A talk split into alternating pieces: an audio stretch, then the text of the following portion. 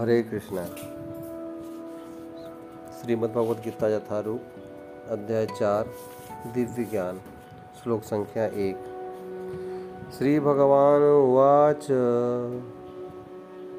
इमं विवस्वते योगं प्रोक्तवान् अहमव्ययम् विवस्वान् प्राह, मनुः इच्छा इक्ष्वाकवे अब्रवीत भगवान श्री कृष्ण ने कहा, मैंने इस अमर योग विद्या का उपदेश सूर्यदेव विवस्वान को दिया और विवस्वान ने मनुष्यों के पिता मनु को उपदेश दिया और मनु ने इसका उपदेश इक्ष्वाकु को दिया।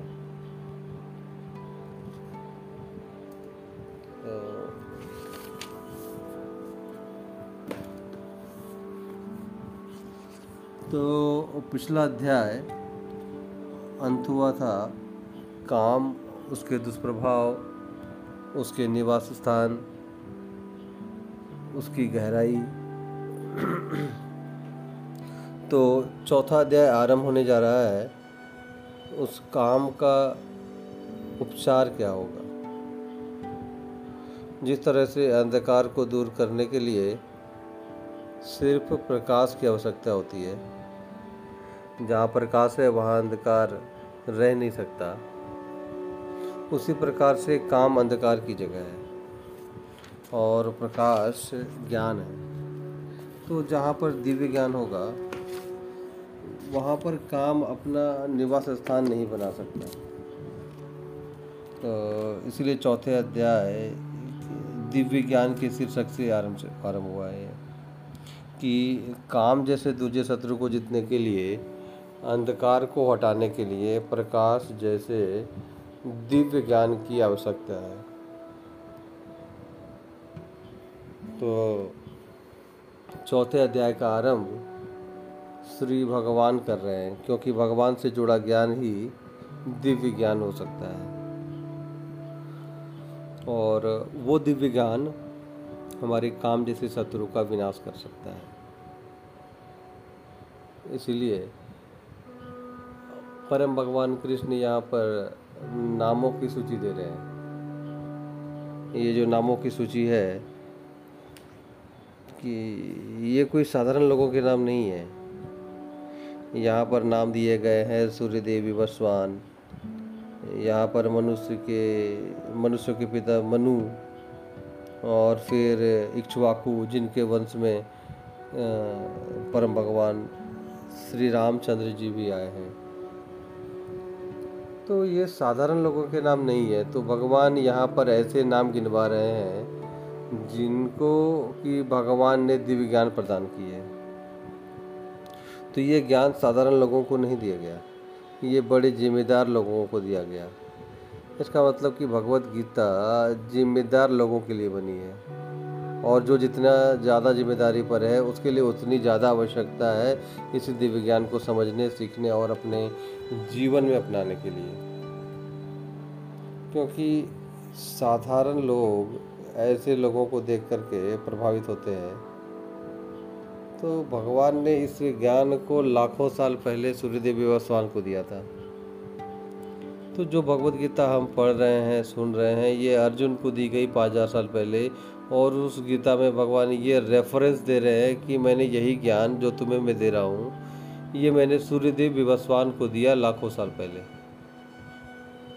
तो भगवान हमें इस भौतिक जगत जैसे आंधे कुएँ से बाहर निकालने के लिए इतने तत्पर हैं, इतने उत्सुक हैं कि सूर्यदेव विवस्वान को दिया, लेकिन वो ज्ञान लुप्त हो गया। तो अब भगवान अर्जुन के माध्यम से इस ज्ञान को पुनर्स्थापित करने के लिए फिर से भगवत गीता का ये संदेश प्रदान कर रहे हैं। तो ये भगवान की उत्सुकता को प्रदर्शित करता है कि भगवान जीव को इस भौतिक जगत से बाहर निकालने के लिए कितने उत्सुक हैं। इसलिए परमात्मा जो कि भगवान का एक विस्तार है तो भगवान को छोड़ करके हम आध्यात्मिक जीवन जगत से इस भौतिक जगत में आते हैं, लेकिन भौतिक जगत में भगवान जीव के साथ आते हैं परमात्मा रूप में। तो जीव ने भगवान को छोड़ा है, लेकिन भगवान ने जीव को नहीं छोड़ा है। और वो परमात्मा हर जीव के हृदय में विद्यमान है। और परमात्मा हृदय में जीव को इस संसार में मार्गदर्शन दे रहे हैं कि कैसे इस सत्य के पथ पर चलते हुए, इस परम सत्य के पथ पर चलते हुए, इस मनुष्य जीवन का सर्वाधिक लाभ और उसका एकमात्र लक्ष्य वो है मोक्ष और परम भगवान का संबंध जागृत करना। वो कैसे स्थापित किया जाए? तो भगवान प्रतीक्षा में है। हमारी कि कब हम अपना मुख जो है, जो हमने अभी उनसे परे किया हुआ है, विमुख किया है, मोड़ रखा है उनसे, कैसे ये उनकी ओर उन्मुख होगा? हम इस मुख को कब, कैसे उनकी ओर मोड़ेंगे? तो भगवान हमारे हृदय में परमात्मा रूप में खड़े हुए प्रतीक्षा कर रहे हैं ये भगवान की उत्सुकता को प्रदर्शित करता है। तो भगवान यहाँ पर किसी साधुओं के नाम नहीं दे रहे हैं। ये बड़े बड़े प्रशासक हैं, ये बड़े बड़े जिम्मेदार लोग हैं। इनको चुनाव किया गया है ये ज्ञान हम तक पहुँचाने के लिए, ये समझाने के लिए कि ये ज्ञान हर एक के लिए कितना अधिक आवश्यक है। तो इसीलिए ये दिव्य ज्ञान का जो आरंभ किया गया, ये दिव्य ज्ञान हमारे सारे अंधकार रूपी अनर्थों को नष्ट करने के लिए सक्षम है ये। इसके लिए हमें श्री भगवान के आश्रय की आवश्यकता है। तो बिना श्री भगवान के संबंध के हम अंधकार रूपी जो बुराइयाँ हैं हमारे हृदय की, उनको दूर नहीं कर सकते। वो श्री भगवान के संबंध से ही जागृत हो, होने से ही वो दूर होंगे। इसीलिए ये दिव्य ज्ञान प्राप्त करने के लिए हमें श्री भगवान या फिर श्री भगवान के जो प्रमाणिक प्रतिनिधि है, उनका आश्रय लेना होगा। ये अपने आप नहीं सीखा जा सकता, जैसे कि स्कूल और इस कॉलेज में हम जा कर के ही हम कोई शिक्षा प्राप्त करते हैं। उसी तरह से दिव्य ज्ञान सीखने के लिए भी हमें दिव्य ज्ञान को सिखाने के लिए जो भगवान के प्रतिनिधि हैं, उनका आश्रय लेना होगा।